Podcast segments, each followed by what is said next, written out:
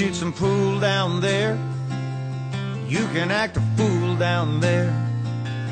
You can play it cool down there. At the Bama Breeze, you can drink some beer down there. Argue, laugh, and cheer down there. Pass another year down there. Jimmy got caught smoking a joint out Welcome to Talking Giants, presented by SeatGeek. I'm your host, Bobby Skinner, here with my co-host, Justin Penik, and we have a special co-host, the football grump of the Just Giants podcast. Uh, last podcast down at Senior Bowl week, we are we are on a couch. A fun week of practice. You know, we're going to get into the Mike Kafka stuff. Uh, you know, Giants defensive coordinator, and we have an interview with Oregon offensive lineman Jackson Powers Johnson, who you know we interviewed. Obviously, and the Giants got to talk with him about moving the guard. So, fun episode. Justin, how you doing? I am not doing great. Because I we're sound- leaving Alabama. I sound because we're leaving Alabama. It might sound like I have something in the perpetually at the back of my throat this episode. Uh, the postseason and Alabama have defeated me, um, but I we had a great week. We got a lot done, and I'm glad the football grump is here, so I don't have to say as many words this episode. I, I can do plenty of talking for you. How are you? I'm doing well. I'm not sick. I didn't get sunburnt too bad this year, just a little bit on the nose and ears. So I'm feeling pretty good. Um, I love coming down here. Yeah, fun week. Very fun week. Uh, we got a lot accomplished. Everything went perfect too. Like the weather was great, Yeah. and we got like better access this year, and all of our stuff went out like quicker and better. So it was really it was really fun. Yeah, fun. Excited. I'm, I'm already excited to come back down next year. Uh, so we're going to get into all of it. But we got to talk about Kafka being, uh, you know, officially back, and then the Giants' defensive coordinator search. First, this episode was brought to you by some special people. David uh, uh, Mangiano, Man Gano, he's a Graham Gano's man. Jeffrey Graham, that's actually Billy Graham's grandson, the grandson. And then uh, just Jacob, who's part of the World Beater tier. Justin, who are uh, these Jacob Grahams? Grump, do you know where they went? They went to patreon.com where they signed up. Slash That- Talking slash Giant. Talking Giants, yeah, of course. Where they subscribed and they got free stickers and things like that, right? which again some people have used to put on the Dunkin' Donuts in Mobile, Alabama, which is rough. So make sure to uh, join, Rough. which is good, which is good. But people people did ask. We had a couple high note people send us, be like, "Hey, I saw your stickers at uh, at the Dunkin' Donuts in Mobile, Alabama." But and I told them we're trying to get to the bottom of this. So uh, let's let's get into this episode, guys. Before we get into all the Senior Bowl stuff, we do got to talk about some Giants uh, related stuff. Mike Kafka is returning per, per Jordan Raanan. Uh, you know, he went through the off the head coach search with the Seahawks, got a second interview, was supposedly like a real candidate for them. They ended up uh, signing Mike Macdonald. Uh, Justin, I mean, we've been under the impression since the season's over that like Mike Kafka wanted to leave, right? And every time we'd ask people, they said, "Yeah, he's probably going to be gone. He wants to leave." Uh, so everyone said he was leaving, uh, though nothing. But they never said like it's confirmed, like they're just working on getting it done. Nothing was official. So basically, it seems like Kafka wanted to go, but not go. He wasn't going to be like immature and force his way out like Wink Martindale did, which I do respect Kafka a lot for that. Um, and but Tuesday, Justin, we were here and we finally got somebody, you know, within the Giants who we asked, like, what, what's going to happen with Kafka? And they said they're not going to let, and I feel like the word let is very key in that, let him interview for a lateral job. So the Giants are going to keep Mike Kafka at offensive coordinator, a decision I like. But to me, it comes down to does Brian Daboll call plays? Because if Brian Daboll is calling plays, I feel like he should have let Mike Kafka go and, you know, look look for a job that he would have had that opportunity because he he came here for with under the impression he was calling plays. He left the Chiefs to be the offense coordinator here to call plays. He went with someone that he had never coached with before into a whole new regime, learned a different playbook to call plays, and I think Mike Kafka is a good play caller. You know, some of their better games were when he was calling plays. Uh, you know, including like with Tommy DeVito. So I really hope Mike Kafka calls plays, and if Brian Daboll decides that he's calling the plays, to then he needs to stick with it. But I just don't want someone here that's just here for one more year because they're under contract for another year. Yeah, my, my impression throughout this whole time, I mean, you could even go back a couple weeks. While I never like doubted, you know, what you were hearing and all the people that you were asking, I, I thought that Kafka was going to stay, and the only way that he was going to leave was if he was going to get a head coaching job. And I, I don't think he's ready. Um, like He shouldn't be getting a head coaching job. No, no, I- I really don't think he's ready, and I did not think that the Giants were going to let him kind of take that lateral jump. Um, the one thing that we haven't figured out, Bobby, you know, the one thing that we haven't heard, you know, we've gotten clarity on the relationship between Wink Martindale and Brian Daboll and why that's a little tense. We never really figured out why the relationship between Daboll and Kafka got to a point where Daboll took away play calling. So maybe it is the fact that I don't think it has to do with like attitude. I think it just Daboll wanted to call the plays, which is fine, but just take then take the play calling and call the plays. But like, Don't there has to be a reason why. I mean, and that's the. But there has to be a reason. Well, why did it get to the point where Daboll felt like he needed to take the control back of that? Um, so Kafka's. I don't think Kafka's ready to be a head coach, but I'm also at the same time glad that he's here because I do feel that he is an advantage. I hope they can figure it out together. Yeah, I mean, they had a lot of success, you know, in the passing game in 2022, in the run game. You know, this year went sideways for a, a numerous amount of reasons, but I do think he's like a smart young coach in the NFL who is his who is on the up and would get an offensive coordinator job somewhere else if given the opportunity. Uh, but I, I just I want him to call the plays though, because if he doesn't call the plays, then he's gone. Then he's gone next year, right? Because that's when you know you would assume he's he would he was under a three year contract, he would go, and he's just going to go at that point anyways. So, like if if if that's the case where you don't want to call him plays, then I would like Brian Daboll to go out and get a new offensive coordinator that maybe doesn't let him call plays year one, but molds him into that point. You know, like even Davis Webb, the QB coach for the Broncos, we know he spent a lot of year in, with Daboll, knows the Daboll offense like crazy, and you know the Broncos like really really like him go get him to be your offensive coordinator with the understanding of hey you're not calling plays this year but if everything goes right you can have that opportunity next year. Uh, so again let let kafka call plays. Let me ask you this straight up, gun to your head right now. Do you think Mike Kafka is calling plays next year? no because i mean the rumors have been that like Daboll wants to take more control of it. You know he took control of offensive meetings in the year which i, I am fine with that right like hey you're, you're an offensive head coach take control of the meeting. It is your offense. Put your stamp on it. Um, but at the same time like i would like our head coach to be doing the you know the actual head coaching uh, and and handling all sides right? We're gonna have a new defensive coordinator here. Being able to handle that you know handle all the day to day stuff uh, I I think Daboll can call plays and be head coach. A lot of you know some of the, the best head coach, a lot of the best head coaches in the NFL do that. But what they also don't do is bring in somebody new that you're not familiar with, and basically kind of shun them. What do you think? Gun to your head, is Mike Kafka calling plays? I think he does. Yeah, I I think so think they figure it out. I mean, l- I- I'm, I have nothing else to base this on other than my gut. Is that originally he was brought in here? He was brought in to call the plays. As far as we know, he called all the plays in 2022. Um, it- my opinion is that 2023 started the spiral for Brian Daboll. They went six quarters where they didn't score a single point, and I think that it reached a point where he felt like he needed to take control of the situation. Not necessarily anything that Mike Kafka was doing. His whole operation was falling apart right in front of him, and you can't go 0 2 in the NFL, especially against a shitty Arizona team. So I, I honestly think that that's where it started, and you know. I don't think that it should be given back and, and taken away again or anything like that. But But three different times that happened. I, I agree. I'm, I'm not going to argue that. That's definitely bad for his confidence. It's not good for your operation. It, it's it, there's no continuity whatsoever. And but I- I, I do think that a lot of the things that went into it was the quarterback injuries. The offensive line was not performing whatsoever, and I think that he felt like in order to not let the season get completely out of control, he needed to take control. And you know, need becomes want because you're in control. You can take control. So I, I, do think that when you have a whole other offseason to get started, I don't think I don't think that Brian Daboll wants that to be his organization because it wasn't the organization that he put together when he put everything together in 2022. So I, I my gut feeling, I have nothing to base it on other than that. My gut feeling is that Mike Kafka calls plays next year. We're actually watching Mike Kafka celebrate a Shrine Bowl win. Is he the greatest Shrine Bowl coach of all time? So basically, this offseason, but this offseason needs to be spent like working out, not this relationship, because I really don't think it's personal No, I don't think so. between. Daboll and Kafka. I really think it, like you said, I think it had to do with the results on the field. But hey, this is what I expect. This is the plan I want. If it isn't met, I will strip call, play calling, and I will call the plays, and that will be, that will be the end of it. Uh, or you know, or you know, I'll either have you you know ride out the year, or I will just fire you as an offensive coordinator and promote Shea Tierney.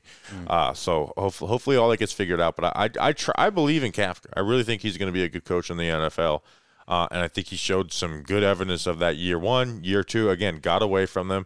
I think they got a little too confident in what they could be early on, and then you know were able to, you know, they had a bad offense all year, but they were able to make Tommy DeVito look serviceable, right? Yeah. Like Tyrod Taylor, honestly played some of his better ball of his career. Was pushing the ball downfield more than they want. This offense is begging for explo- uh, you know, explosive, like an explosive element to it, and I think they're going to hopefully work work to get that taken care of. Next, that we got to talk about. Uh, Dennard Wilson, the Ravens DB coach, one of the Giants DC candidates, took the defensive coordinator job with the Titans. Uh, that was not expected, but you know there was an idea that Dennard Wilson would go somewhere else. Bobby Babich, the like the, was like our number two guy. The Bills hired him. I we kind of thought that that might happen. The Bills needed a defensive coordinator, so they upgrade him.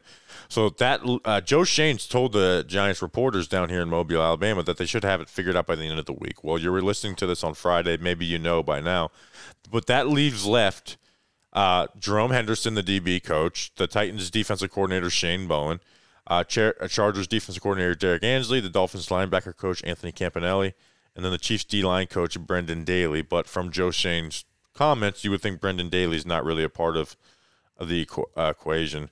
Uh, it's just it becomes a lot harder to get your pick of the crop in year three with your seat hotter coming off of a bad divorce with your you know defensive coordinator Wink Martindale than year one where you are aligned with the GM. It it feel it's a fresh start. You guys are building something together.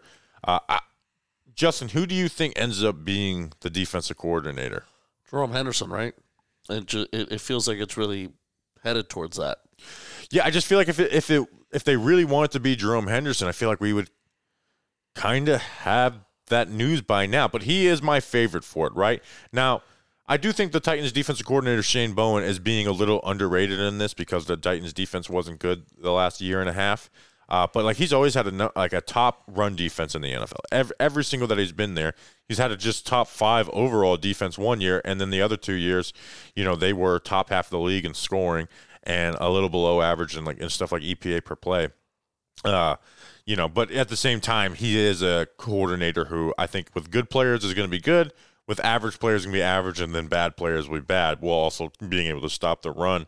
But you know, like those numbers are better than like Jerome Henderson with passing. You know, the passing EPA since he's been with the Giants has been 17th. Uh, in yards, it's been 19th, 14th, 15th, 17th. Yards per attempt, 18th, 14th, 5th, and 17th.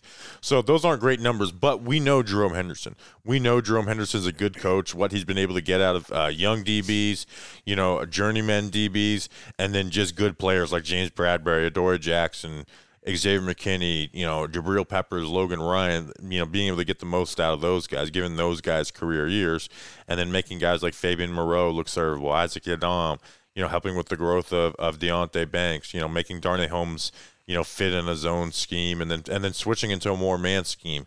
He has the you know the versatility. He's like, hey, I, I've I've been in a bunch of different defenses. I know how to be multiple, which really I think is is a huge thing as a defensive coordinator in the NFL is really being multiple because you can be a this is my way type of defense, but it comes to bite you in the ass in the playoffs.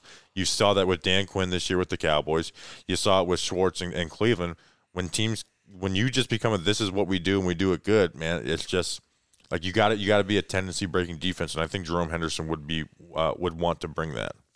I mean, I, Can I ask you something? yeah, go ahead.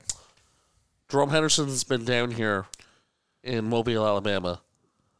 Part of me, this could just be nothing, but part of me thinks that number one, he's not down here if he knows that he, there's a chance that that he could be gone. If there's a new defense coordinator here, they could decide, I want my own secondary coach, or he's down here already and so involved. And he was down here and involved last year, even after Wink Martindale was hired down here and involved so much because he knows he's the defensive coordinator. Do you put any stock into that?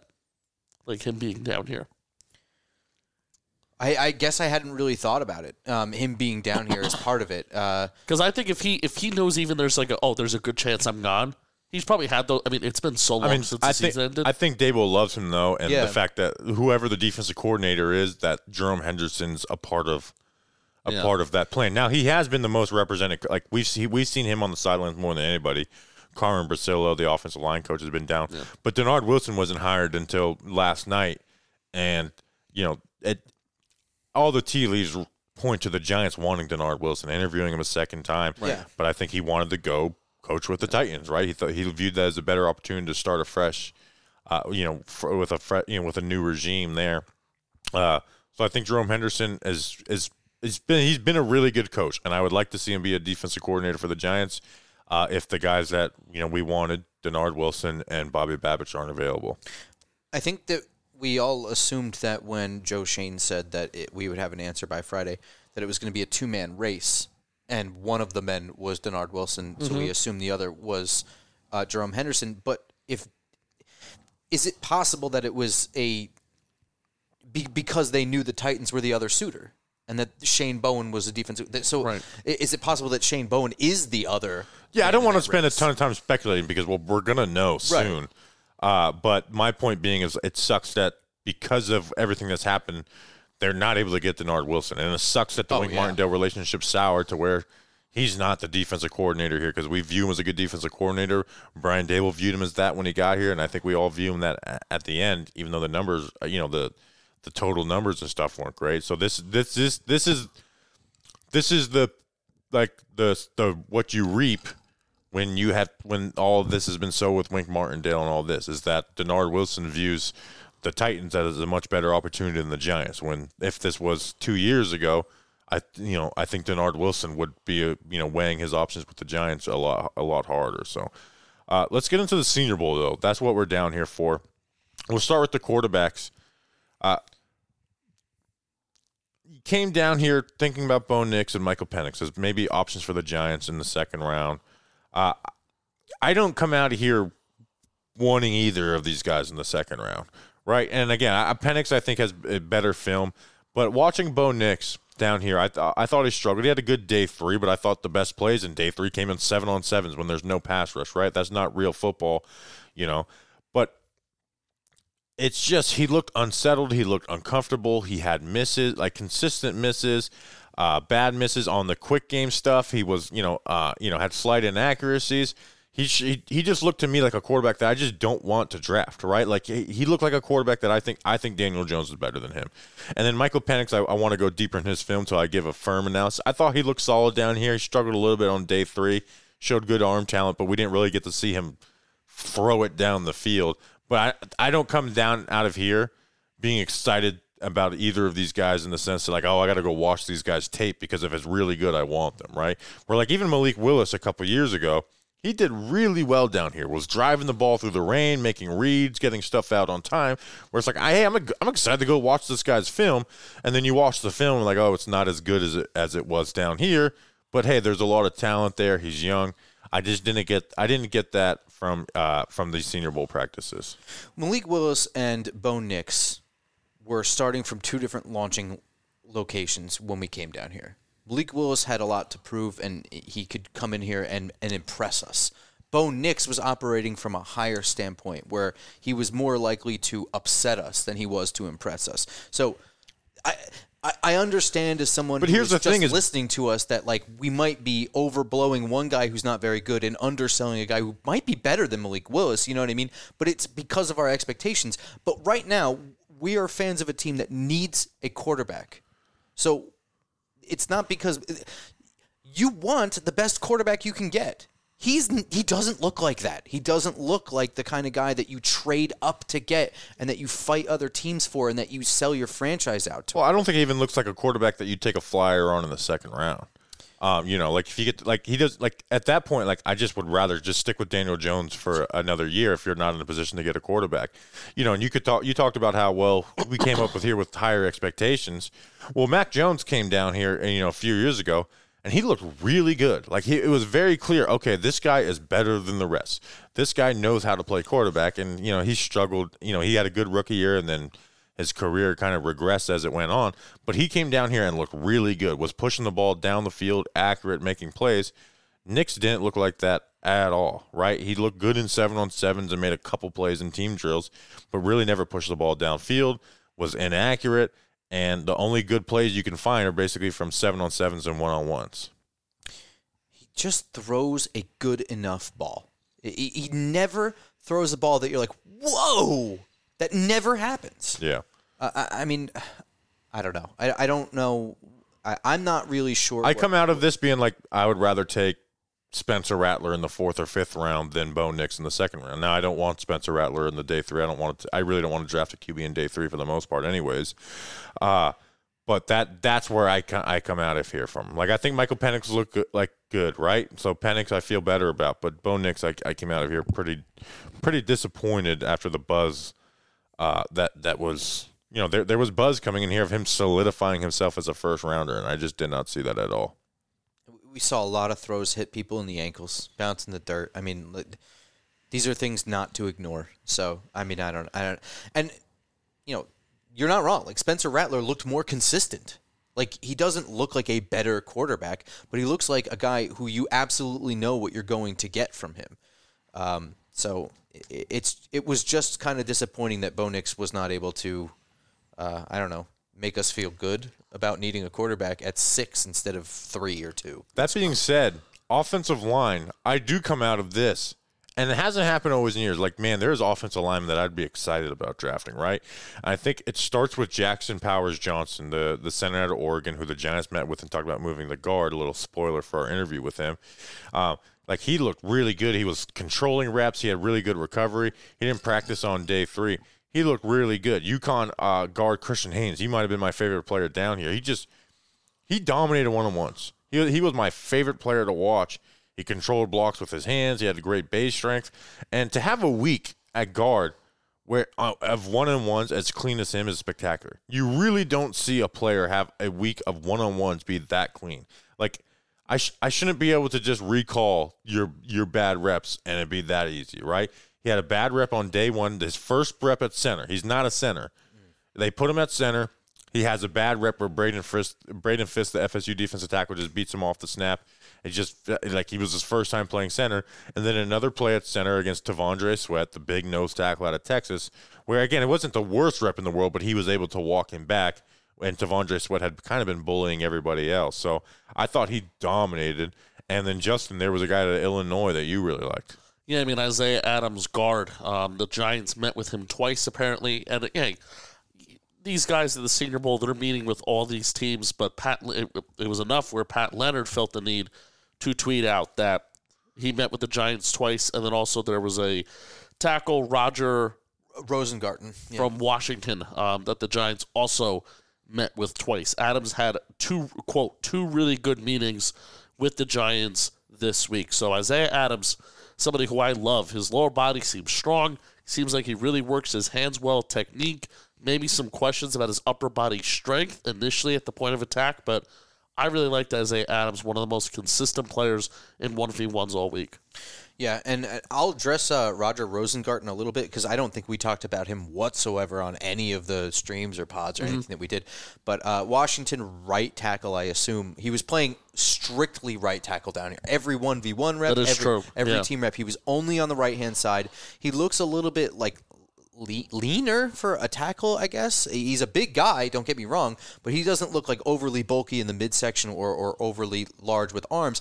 He's got some fast feet that look a little undisciplined. They might be seeing like a backup tackle that they could mold if they're seeing anything at all. But mainly when it comes to the trenches, the second team, I don't remember, is that American National? American. American. That was a lot of fun to watch the trenches. The D line, the O line, there was a lot of chippiness between them. Uh, we, we saw helmets being ripped off this week, Yeah. which is awesome from both Chris- players. yeah, the Jordan Jefferson, the, the LSU defense tackle, rips off Christian Haynes' helmet after he wins in a rep, and Christian Haynes just looks at him like, "If you're scared, go to church. If you're scared, go to church." I really like him. I think coming down here, and he was someone when I watched Peyton Wilson and did my film breakdown of Peyton Wilson versus UConn. I was like, "Who the hell is this guard, man? The way he climbed to the second level is beautiful." And I was like, "Oh shit, that's the dude who's going to be down the Senior Bowl." Christian Haynes. I watched him a little bit, and he was on my list of like top guys to watch, and he really did not disappoint. Where I'm excited about him. You know, I, I'm going to do a mock draft on March 1st, and I can tell you right now, pe- like put him down in pen. He is going to be in it somehow, some way. And I think the Giants addressing interior early on is going to is going to be a big need. And then, like you said, you had Isaiah Adams out of Illinois, Jackson Powers Johnson out of Oregon, who the Giants again talked to about moving the guard, and he played a little guard down here. and even the- good. Even the tackles, right? Like even like some of the top guys tackles. You know, Taliese uh, Fuaga out of Oregon State. he looked really good, right? He looks like someone who belongs in the first round. Tyler Guyton out of Oklahoma, he really, really was a stud. And even Christian Jones out of Texas looked like someone who's like worth, you know, a, a day two pick. And we again we talked to someone else about the tackle because I we were talking I was talking offensive line with someone uh you know who you know with like knows the Giants pretty well. And I said, "Would you you think they'd be willing to take one in the second round? Thinking about like Tyler Guyton possibly." Mm-hmm. And he looks at me, he's like, "Second round." He's like, "I think they'd be willing to take him like take one with the first round." So then we started talking about Olu and Alt and stuff, uh, which again I, I don't even really. I'm not even like looking at that top t- that six pick and like I want to get a tackle there, but I do look at the tackles that are available there and be like, hey, I, I would be okay with that, even though I, I would rather probably take a wide receiver if they're not getting quarterback. Uh, so, but again, like start taking these tackles a little more serious. Look at them, and hey, these guys went down here looked good. To the point, uh, Grump and Justin, what edge came down here and you were impressed with, right? Like I was trying to put together a, like an all defense team for the Senior Bowl, and edge, man, there's really nobody that really impressed. I'd say, uh, you know, light light uh, Laiatu Latu, the edge out of UCLA, looked the best, but he, I thought he even disappointed for what he's supposed to be, right? Like he's projected to go top 10 right now. Someone that's projected to go top 10 should come down here and kick ass. And he had a good reps, but he did not, you know, look like a dominant type of player, uh, even though he did show the flashes of it. Uh, and, you know, uh, uh Darius Robinson, the edge out of Mizzou, who they played on the inside a little bit, had some good moments. But, like, again, if you're that six foot five, 287 pounds, I want to see you dominate.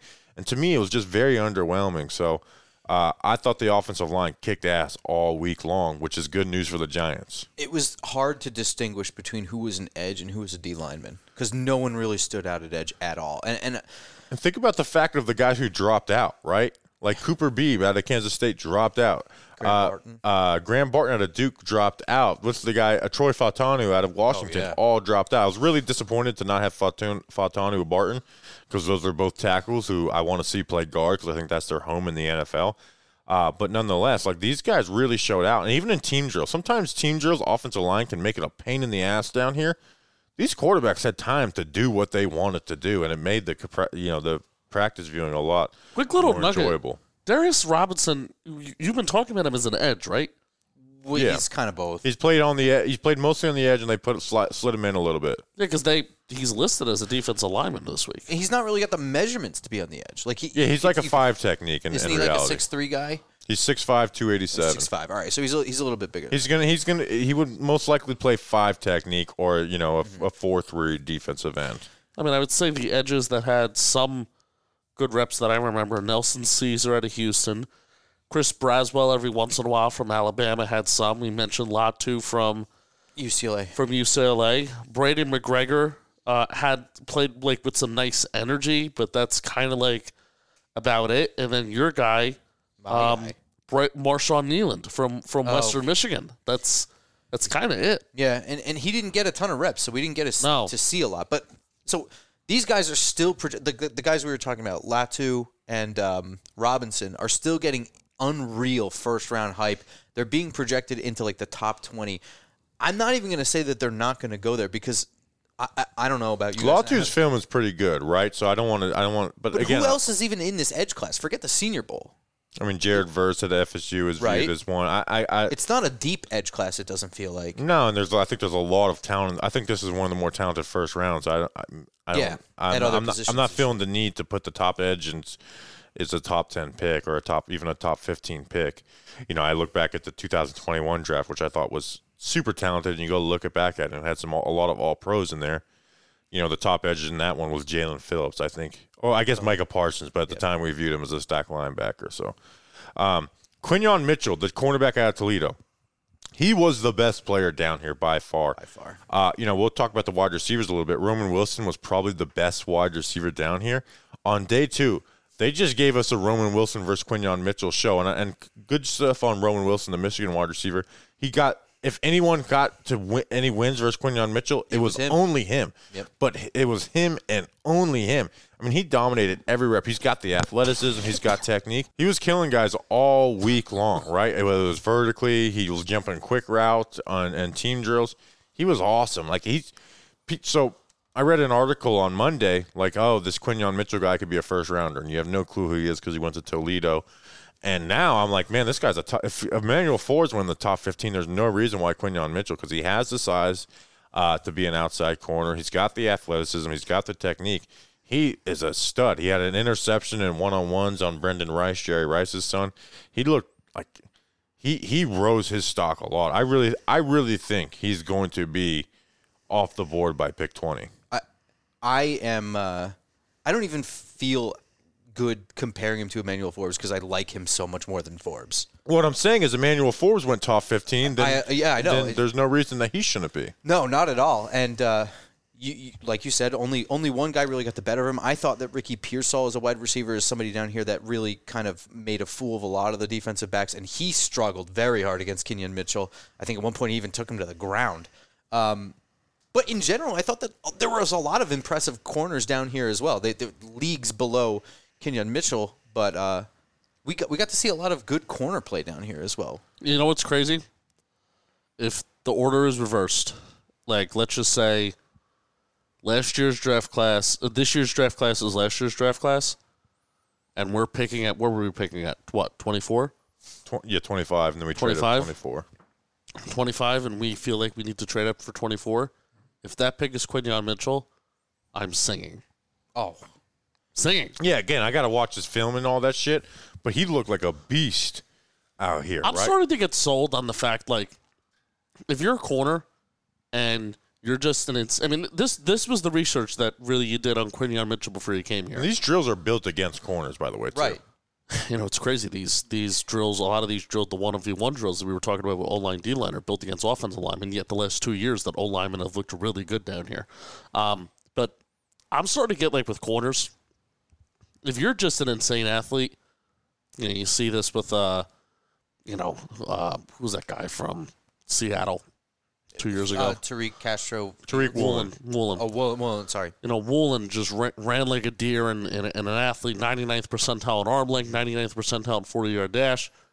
If you're an athlete and you can like, and I'm talking, I'm talking like really top tier athlete, and you can sort of play football. It's like I, I think you're just going to be a good corner. And Mitchell fell into that list before we came down here to Mobile, backed it up this week, and he was really comfortable in both man, like one v one drills that's like solely man coverage, and then really really comfortable in zone two, like fading back and then coming up and playing the intermediate part of the field whenever the ball went up there, feeling whenever there's somebody in front of him. Okay, I passed my man to the guy behind me. Now I'm going to come up come up and cover.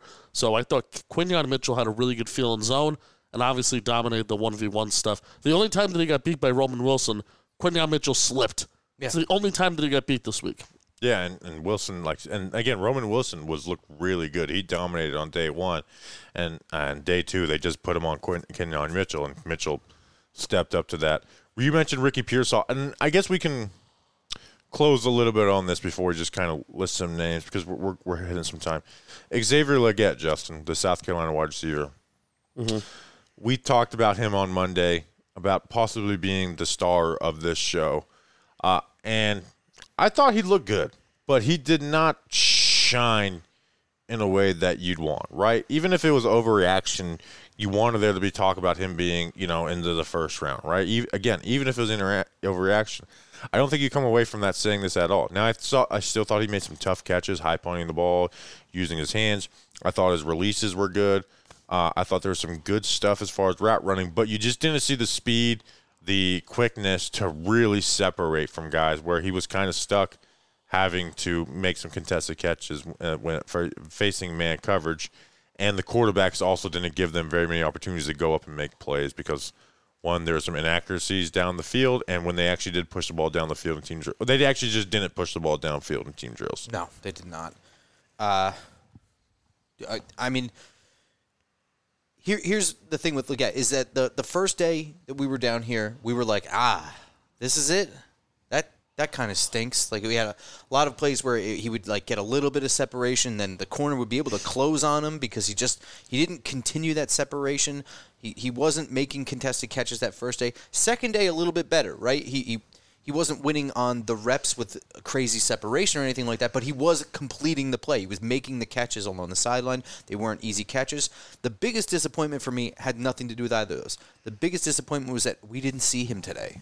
Mm. I think he was dealing with like an ankle or something. Someone commented on the video. So Okay. I mean, but I mean, it still stinks, right? Because we had one day we were really disappointed in him, and another day that we didn't come away yesterday being like, he had a great day today. We were like, all right. So we, we, we started to see some things, and then nothing day three kind of just leaves a an emptiness mm-hmm. feeling to the week for me with him.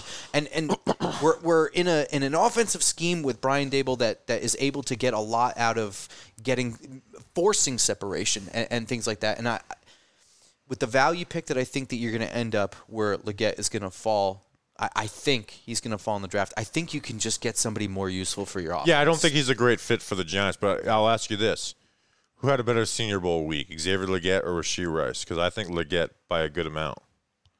And Rashee Rice was kind of in the same situation last year. We're coming in with uh, a bunch of hype. We saw Rashee Rice get worked a good amount of times down here last year. No, I mean, I'll even throw it back at you with this. Uh, NFL draft. Sure, you can answer that question, but I mean, this is talking Giants. Rashee Rice kind of proved last year, and people were even saying about the about him heading into the Senior Bowl, kind of like a spec. How do you describe a spectacular catch guy? Mm-hmm. Where like he's a guy that's six one, six two, or whatever, but he should, but he plays like he's six four, six five, like he's a like he's a possession contested catch wide receiver. I don't think that's where the Giants are going. Like, Yeah. if if like I, I think I asked you guys, this was either pre-stream, pre-recap show, whatever. What's Legette's game? What's his trump card? And Bobby, I think the phrase that you used is like, oh, he's like a spectacular catch guy. And when I hear that with this new Giants regime, maybe the old one with Garrett, I'd be like, yeah, sure, let's go for it. But with this new Giants regime, if you're relying on those contested catches, spectacular catches, I think you're out. Yeah, I think Ladd McConkey, Zach, uh, you know, Ricky Pearsall, Roman Wilson, all those guys who probably are viewed in like the same range are all more important, uh, you know, bigger than even like you know Tulane, Jha'Quan Jackson. So before we kick it into the interview, why don't we each go one? Just talk about one guy briefly that we didn't mention. I'll start with you, Justin. I was gonna have Grumfried and Ad. I almost wanted to go up and down the roster and just name names. Um, No, okay. Grump, read an ad, and then Justin, just tell me, give me this one one last guy you want to talk about for your a team lot bowl of coverage. guys, man. Yeah, I got to do one. That's why it's that's why it's fun. Talk to us about Mando. Read us an ad. Grump. Introducing Mando from the makers of Lume deodorant. Mando whole body deodorant is the all-terrain vehicle of deodorants. It goes everywhere, over speed bumps at 35 miles an hour. Put it on your pits, package, feet, skin folds, back, knees, everywhere. Because body odor does happen all over your body, not just on your pits.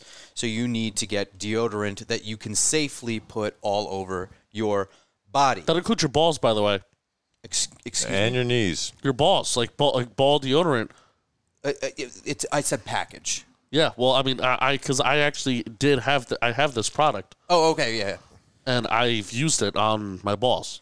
So I, I, I actually used to go to the gym very early in the morning and take a shower before I went to my day job. And uh, if you ever take a shower with hot water really quickly and then get out, you s- still kind of sweat a little mm-hmm. bit. So I was like, I don't want to. Uh, uh, so I had like regular deodorant, and I started doing this thing where I was putting like a little bit on my forehead. And I told people at work about it. I was like, I don't know why, and they were like, I don't think you should do. I don't think that's healthy. This is healthy to put on all over your body. I stopped doing that, by the way, but now I can get deodorant that I can do that. Um, so special offer now: new customers will get five dollars off a starter pack with our exclusive code and link. Use code Giants at shopmando.com. That's S H O P M A N D O dot com. As a special offer for listeners, new customers get $5 off a Mando starter pack with this code GIANTS at shopmando.com. That equates to 40% of your starter pack when you visit shopmando.com and use code GIANTS. You'll be glad you did. You'll be glad that you did. I was going to see if Grump was going to say you'll be glad you did by yourself. No. All right, Justin, one player. Beaux Limmer Talk about him. from Arkansas, interior offensive lineman. Uh, he is listed at 6'4", 301 pounds, uh, 31 and a half inch arms. Uh, Beaux Limmer, man, he was a nasty, nasty player for the American team this week. He was also one of the only players on, out of both practices, this includes guards and tackles, to really utilize the hop step, which I know if you're an offensive line report watcher, you know you've heard Bobby Skinner talk about that for years now. So Beaux Limmer brought that nastiness that you want in the interior offensive line. Had some good technical stuff to his game too. One of the only guys to go toe to toe with T'Vondre Sweat through this week, through all three days. Didn't, unfortunately didn't see them go one v one the third day. That's probably why Sweat had his best day today. Just saying. So Beaux Limmer, a guy that definitely wasn't on my radar. I'm really excited to go back, watch more of him, and see if the game film matches what he showed this week on the practice field. Grump. Um, it's really tough because I think a lot of guys really jumped out, but one guy that we haven't mentioned that I think might get some draft buzz in the coming weeks, especially after this week, is Tulane wide receiver Jha'Quan Jackson. Um, shifty little guy. He, he gets a lot of separation, and he kind of we kind of said that he reminds us of like this year's version of Tank Dell. That's a little bit of an exaggeration, I think, because Well, there's Tank, a short king every year. I thought Jha'Quan Jackson was that this year. yeah. Tank Dell light. But, but but Tank Dell elevates. He may be a short guy, but Yeah. he can play big. We didn't see him play big, Jha'Quan Jackson, but we did see him get very open. He had a lot of explosive plays. He would get deep as well. I thought that he was a lot of fun to watch this week, and I think that we're going to see him rise in the coming. My observation on Jha'Quan Jackson is that I didn't record a ton of wide receiver DB 1v1s this week, but the ones that I did, I moved my camera the fastest when Jha'Quan Jackson was running. Yeah, I he was, was- like, whoa, I'm, fly- I'm, I'm flying right now with this camera. He was so fun to watch that he was actually going to be my guy, but Grump stole him. So what I'll do is Carlton Johnson, the cornerback out of Fresno State. Now I, I feel a little bad saying this one because he's 170 pounds, and to me that's just not really what I want right now for the Giants, especially as we try and get our DBs better in the run defense. But he did play awesome down here. There wasn't a lot of interceptions in team drills. Carlton Johnson had one on the first day. Did a great job on the backside of a progression, cutting off an uh, an, an in route. I had that right, and then day two, right? I was watching him in one on one. So I was like, man, this dude's just fast. Like he flies. And then they put the speeds up the next day. It was topping out like he had the fastest time over 22 miles per hour. And then day three really dominated. I think if I think if Kenyon Johnson didn't have the day that he, uh, you know, the week that he did had, I think Carlton Johnson or Quinyon Mitchell wouldn't didn't have the week that he had. I think Carlton Johnson might have been getting some of some of that hype. Uh, so, uh, Daniel Jeremiah's top 50 from the Senior Bowl. Includes. And Mitchell, includes Marshawn Kneeland at 49. What? How do you like that? Peyton do Wilson like at that. four, Peyton Wilson at 47. Check. He was going to be the one if might one of my guys maybe. Check out the breakdown on him. All right, we did an interview with Jackson Powers Johnson, the offensive lineman out of Oregon, probably the best offensive lineman down here. So check that out. But please stay for after the interview because we're going to say some things that we want you to hear. And he, Jackson Powers Johnson, was fresh off his interview with the Giants. Come on, pay attention in there. Let's go. We got a beautiful day. Work. Play fast. Play fast. Whoa. Ah. All right, we're here with Oregon Center Jackson Powers Johnson uh, down here at the Senior Bowl.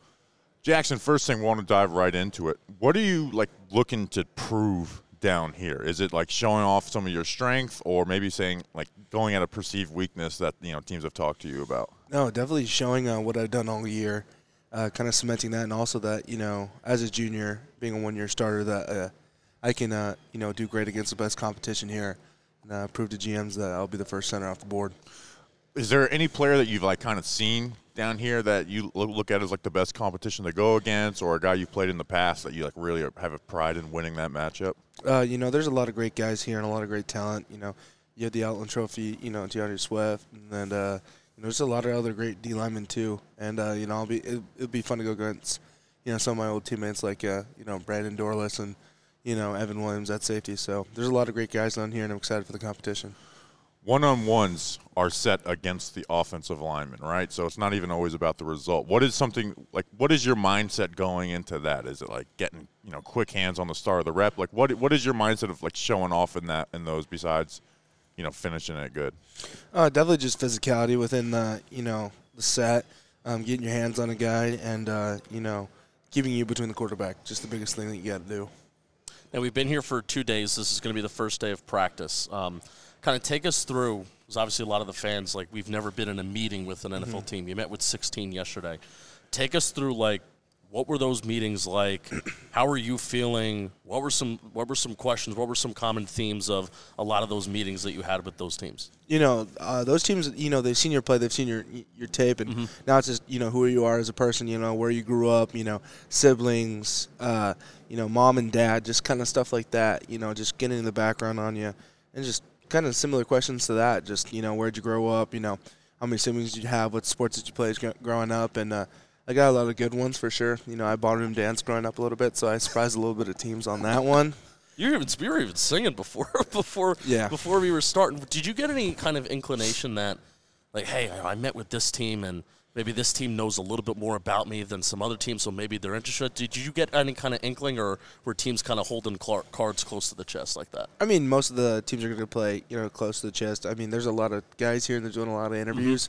So, you know, I had a lot of great interactions with everybody. You know, the um, I met, you know, a lot of great people, and uh, it was a, it was a good talk and a good time.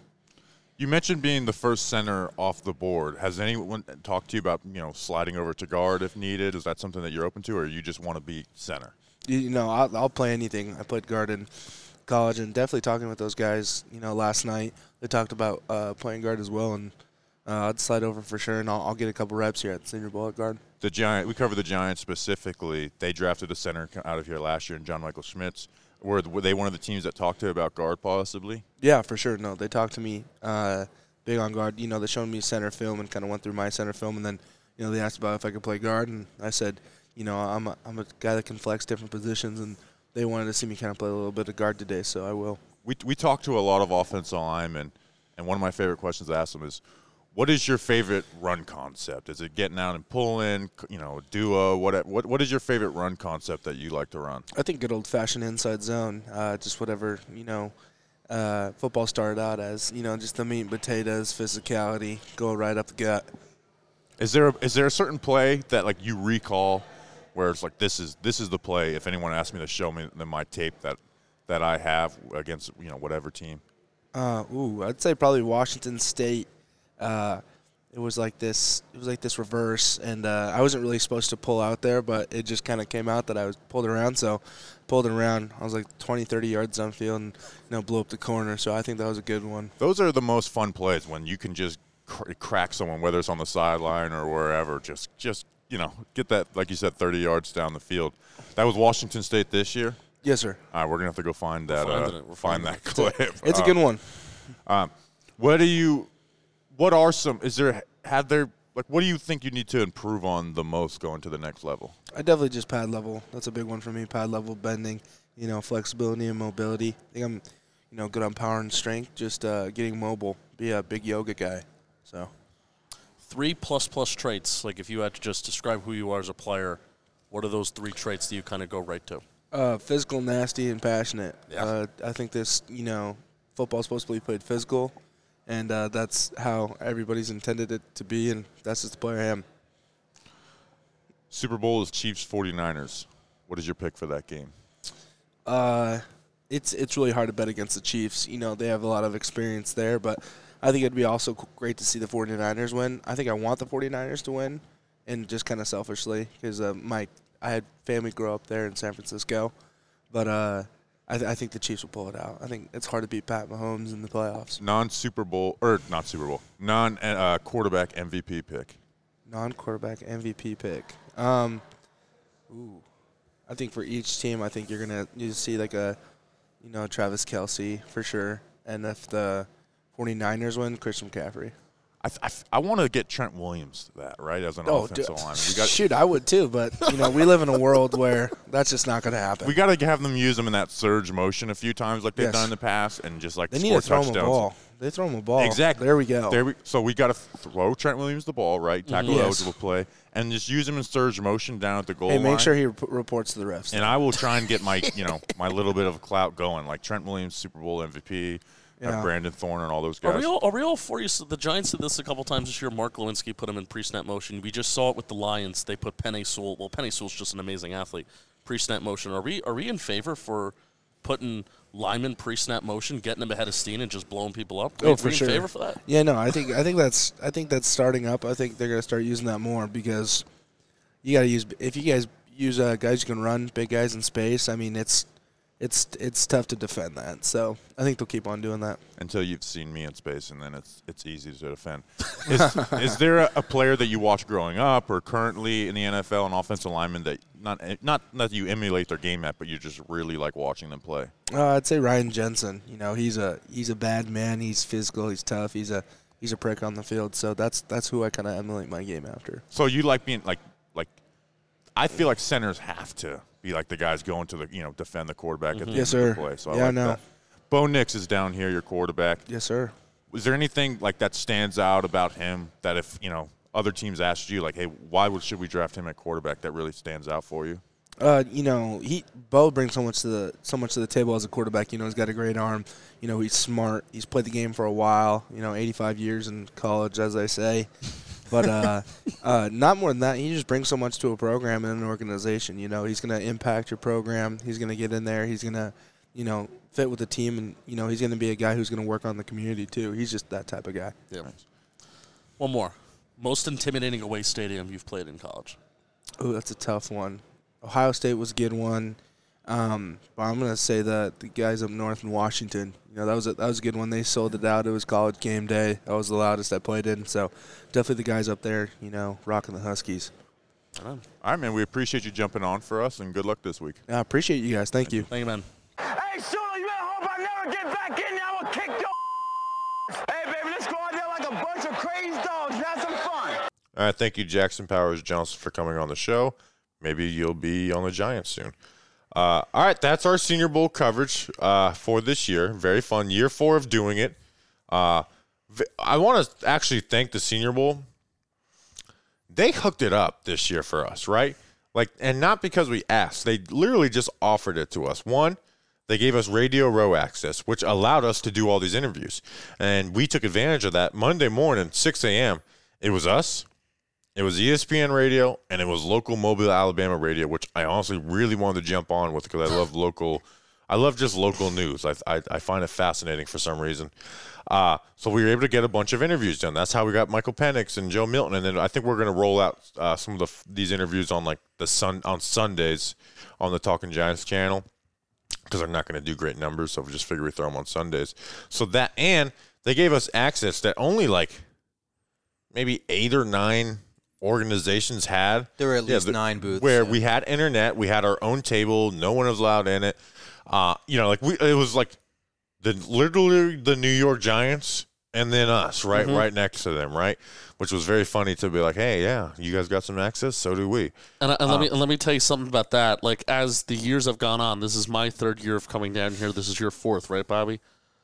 Every year that I've been down here so far, I've looked at that area and said, "Damn, what do we have to do to get in there?" Because I saw that people would be streaming, they'd be recording. I, I loved the idea of being, "Oh fuck, look at that awesome backdrop with the field." It's like you're you're there, and I really wanted to have that. And the fact that we had it and we were able to upload stuff so much quicker, we were able to stream so much faster, and actually stream from the actual practice field. So hopefully, you know, even with all the Mobile, Alabama wind and the stadium sounds, you, you got to hear it all. Um, I was really thrilled and blown away with it, and especially the whole internet thing of being able to upload that video the same day and not have to worry about it the next day. I loved it, man. So thank you to the Senior Bowl. Thank you to Jim Nagy. Thank you to our girl Molly for really hooking it up Yeah, all Jim this week. Nagy, Molly Middleton, they all were were awesome. So, and thank you guys. Uh, This is our most fun trip of the year. Um, we, you know, we work a lot in it, but it's like really enjoyable. We get to go down there, hang out with people we like, and then just watch ball. I think that's the what's like. Everyone there's like, "Oh, you guys to come to the combine?" But the combine is like That's not. it's all about talking with reporters and people on teams and media and stuff. Here is where I feel like we're most in our element because it's just ball, right? We don't you need to have a, a million inside sources. You're not looking for info. You're just looking here, watching ball, talking about ball. So I, I love it. Um, Grump, uh, we're gonna put his YouTube channel links in the description. Third, your third year down here with us. You are very valuable for us to come down here. So I want to say thank you. Um, as always, I'm excited to have you down here with us next year um, because it really helps. Like it's a, one is a second set of eyes. Me and you are talking the whole time, getting stuff, you know, notes off of each other.